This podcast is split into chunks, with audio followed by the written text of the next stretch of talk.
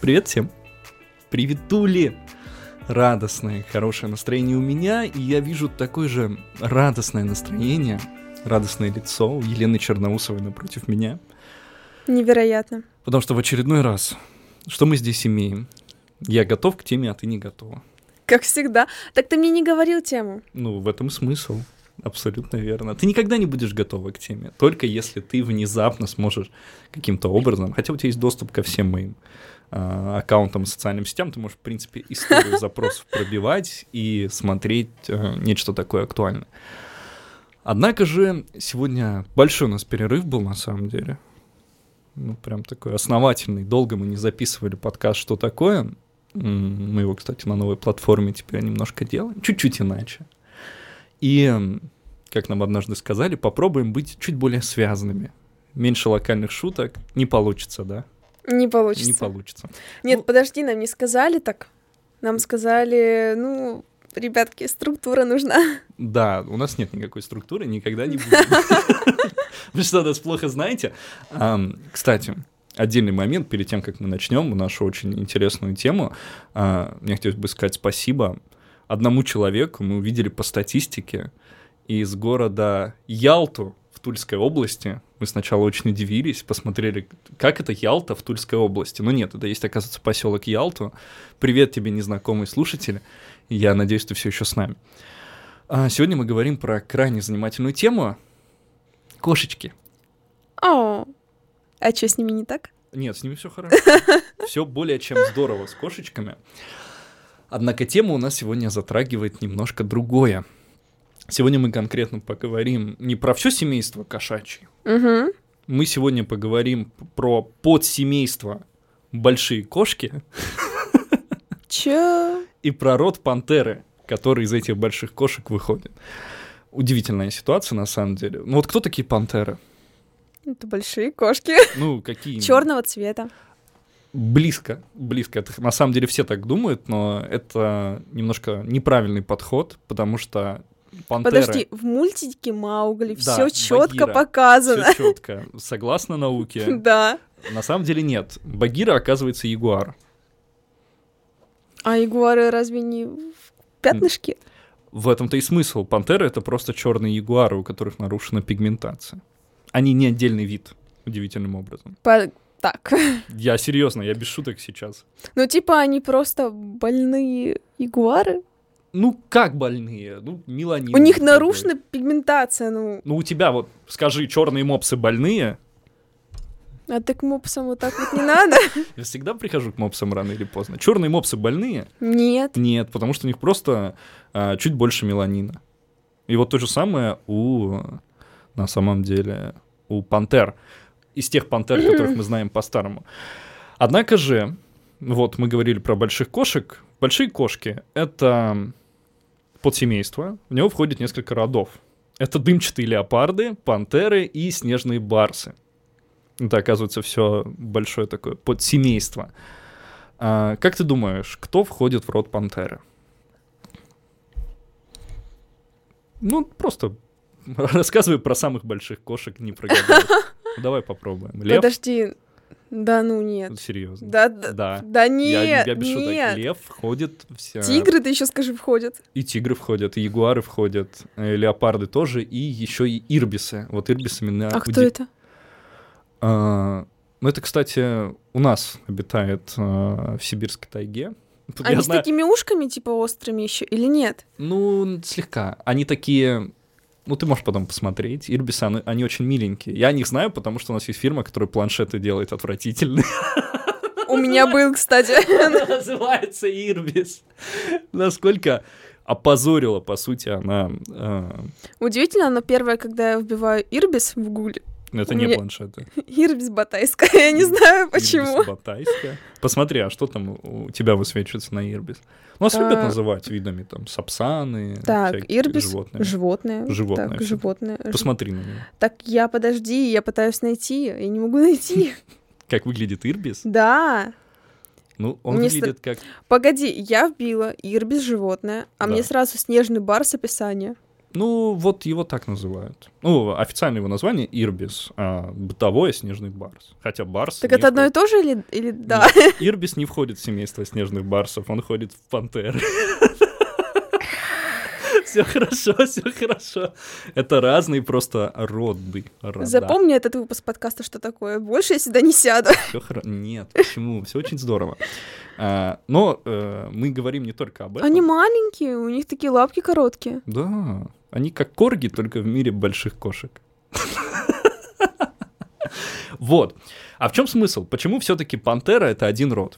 Потому что был такое кошачье, миленькая, мы понятия не имеем по большей части, как оно выглядело, у нас там пара черепов сохранилась. Называлась пура... пума пардоидес. Вот, пардоидес, вот так она называлась. Достаточно страшное животное, что-то после саблезубого тигра, но меньше. Мини-саблезубый тигр? Мини-саблезубый тигр, и не настолько саблезубый, как хотелось бы нам. Мини-саблезуб... Нет, подожди, мини-полусаблезубый. Мини-полусаблезубый тигр. Шикарно звучит. А, ты же представляешь концепцию пород? Собачьи. Да. Породы между собой могут легко скрещиваться. Мы сегодня, по-моему, с тобой видели бульдога и мопса. А, можно, в принципе, любую, по сути... А... Но это опасно для них. Конечно, опасно. Без сомнения. Мы об этом еще сегодня поговорим. Но так как все вот эти вот животные, ирбис, лев, леопард, тигр, ягуар, входят в один род пантеры, они могут скрещиваться между собой. То есть могут быть смежные какие-то... Да ладно, да ну нет! Да. Нет! Да-да-да. Мы об этом сегодня как раз поговорим отдельно. Так вот, в естественной природе род пантеры не скрещивается. У них слишком разные ареалы. Даже тигры и львы, между ними минимальное расстояние соприкосновения ареалов, ну так, километров семьсот. Там в Индии один вид тигров и... Они там чуть-чуть, совсем буквально, там в самые даже голодные сезоны не пересекаются между собой. Угу. Поэтому все вот эти вот виды, о которых мы будем сейчас говорить, они появляются только в дикой природе. А, не в дикой природе, появляются только ну, искусственно. в искусственном. В зоопарках, угу. в цирках, за что их все ненавидят, я тоже в том числе, потому что это неправильно. Зоопарки-заповедники еще норм, а цирки — да. Ну, в зоопарках-заповедниках такого не будет. Ну, по большей части, потому что, например, тигр скрестится со львом только при условиях, что никаких других вариантов нет. Ну, очевидно. Здесь такая ситуация. Однако же, несмотря на то, что сейчас это сильно порицаемо и научным сообществом, да и в принципе... Сейчас мы в принципе осуждаем много вещей, которые, которые раньше были для нас плюс-минус приемлемы. Ходила ли ты в детстве в цирке?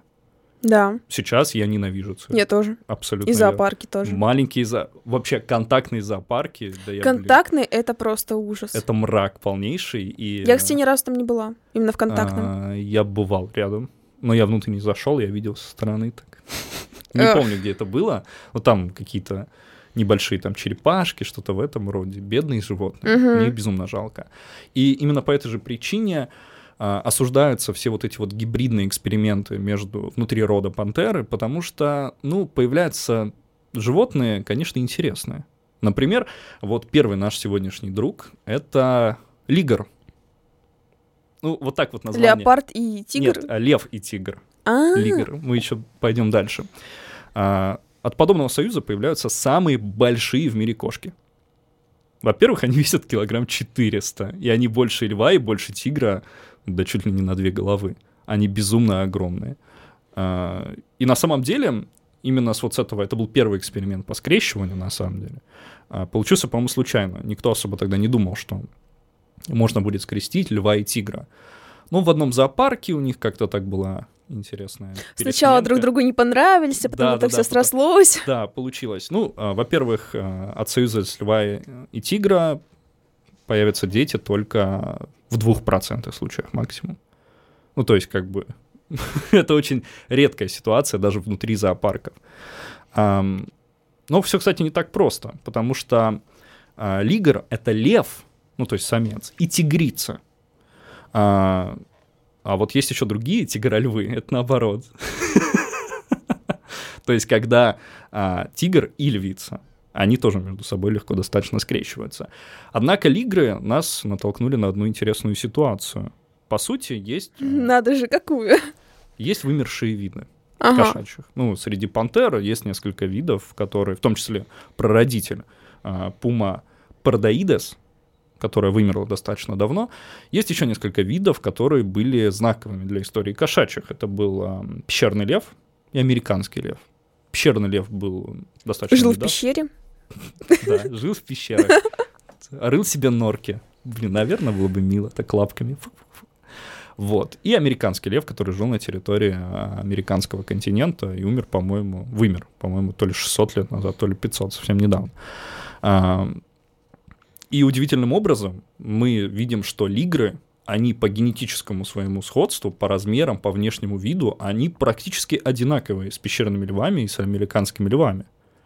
То есть мы, по сути, какими-то своими богохульными экспериментами удивительным образом плюс-минус восстановили что-то из прошлого. Как если бы мы скрестили голубя и сокола, и у нас внезапно бы получился дронт. Я не знаю. Кого и кого? Голубя и сокола. Прости за эту ассоциацию, которая появилась у меня. У меня же глаза заслезились. Все хорошо. Вот. Переходим к тигрольвам. Это тигр и львица. Тигрольвы обычно, наоборот, меньше, чем лигры, и меньше своих родителей. То есть, если львы и тигры, они где-то килограмм двести-двести пятьдесят, самые большие представители, то тигрольвы, они, честно говоря, миниатюрные, всего лишь сто пятьдесят килограмм. И у них в окраске могут быть и полосы, и пятна. Пятна берутся от львов. Пунктир! Ну, плюс-минус такое. Прикольно, на самом деле. Пузико у них обычно пятнистое, а вот верх полосатый. Это очень миленькие создания, однако же очень грустные. По большей части потому, что, например, что, что лигры, что тигрольвы, самцы бесплодны. Ну, есть такая штука, как называется правило Халдейна. Ну, это, в принципе, и объясняет невозможность порой э, скрещивания внутри одного рода. То есть, например, мул э, — это что? Это лошадь плюс... Корова? Нет. Корова? Даже не один. Хорошо. Мул — это лошадь плюс осел. И мулы бесплодные. А, ну осел и кони так... Ну, они в одном роду. Да, все-таки так вышло. Например, зебры тоже. Ну, это уже на отдельную передачу когда-нибудь наберется. И мулы бесплодны. То есть у них не может быть э, детей ни при каком варианте. Как раз из-за правила Халдейна. Обычно, то есть самки могут иметь потомство. Именно поэтому есть, например, лилигры. Это самка лилигра, mm-hmm. самка лигра и самец лев. А есть еще телигры. Это самка лилигр и тигр. Это... Это странные создания, они очень, честно говоря, болеющие а, животные, но все-таки в зоопарках им плюс-минус нормально. Однако же... Главное, чтобы их потом никто в дикую природу не выпускал, потому что мы понятия не имеем, что будут лигры творить против лигров, а, против, что будут творить лигры против тигров и львов. Они больше, они сильнее. Ты представь, если окажется какой-нибудь такой. Так это этот, телепроект «Дом-два». Прям, да? Да. А, тигры... Сегодня наш проект покидает лилигры, потому что он кошмар какой. Что у нас там дальше идет? Лепард.